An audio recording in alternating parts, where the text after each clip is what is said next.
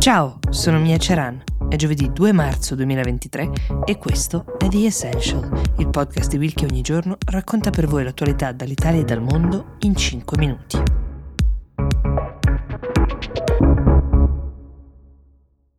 Quasi quattro anni di distanza dallo scoppio della pandemia da Covid-19, il direttore dell'FBI, Christopher Wray si chiama, prende una posizione netta e piuttosto controversa sulle origini di questo virus. Secondo l'Agenzia di Polizia Federale degli Stati Uniti, l'FBI, che lo ricordiamo è un'agenzia del governo statunitense, il virus avrebbe avuto origine in un laboratorio cinese. Non è più soltanto Trump a dirlo, quindi questa tesi che è venuta più volte fuori negli anni, in alcuni casi era stata bollata come ehm, discriminatoria, complottista, diffamatoria addirittura nei confronti dello Stato cinese che infatti oggi accusa Washington di manipolazione politica, ma ora qualcuno in una posizione di spicco, in una posizione istituzionale come Ray, si intesta questa teoria.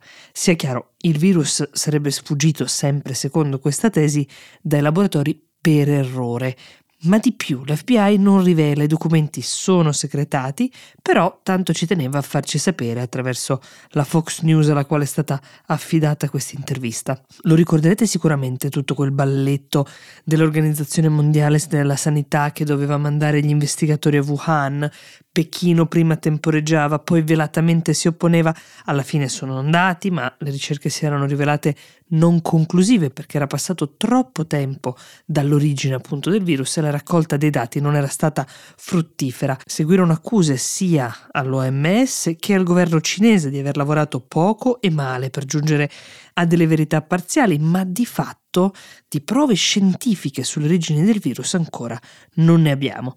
Va ancora forte l'altra tesi, cioè quella sul fatto che il virus sia di origine animale, che dagli animali sia transitato agli uomini. Anche lì però le prove sono insufficienti a farne una verità scientifica. Siccome, come vi dicevo, l'FBI è un organo del governo, la Casa Bianca, onde evitare tensione diplomatica, che pure già c'era, ha voluto spiegare che nel governo statunitense non c'è un sentimento o una tesi sulla quale tutti convergono in merito a questa faccenda.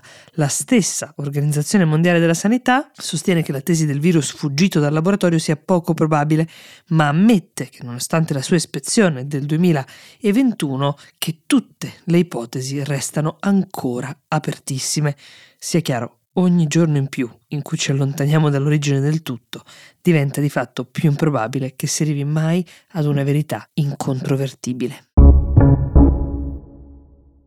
Intanto, grande polemica in Francia per la scelta della società di monopattini in affitto Lime che ha deciso di offrire giri gratis di sotto dei 10 minuti di percorrenza per gli utenti che hanno intenzione di registrarsi e votare al referendum che si terrà il prossimo mese, in cui i parigini sono di fatto chiamati a decidere se bandire o meno i monopattini della città. Sono circa 15.000 in questo momento, molto discussi, soprattutto per questioni di sicurezza e in generale per le lamentele dei cittadini in merito alla sosta selvaggia, a questa libertà di muoversi quasi senza regole per la città. Tanto era divisiva la questione che in una mossa senza precedenti la sindaca di Parigi, Anne Hidalgo, che di suo ha dichiarato di essere contraria a questa giungla di monopattini che ha invaso la città da lei governata, ha deciso però di optare per la via democratica, cioè indire un referendum. Questo referendum si terrà il 2 di aprile per chiedere ai residenti che cosa fare. Per poter votare bisogna registrarsi, però bisogna farlo entro il 3 marzo,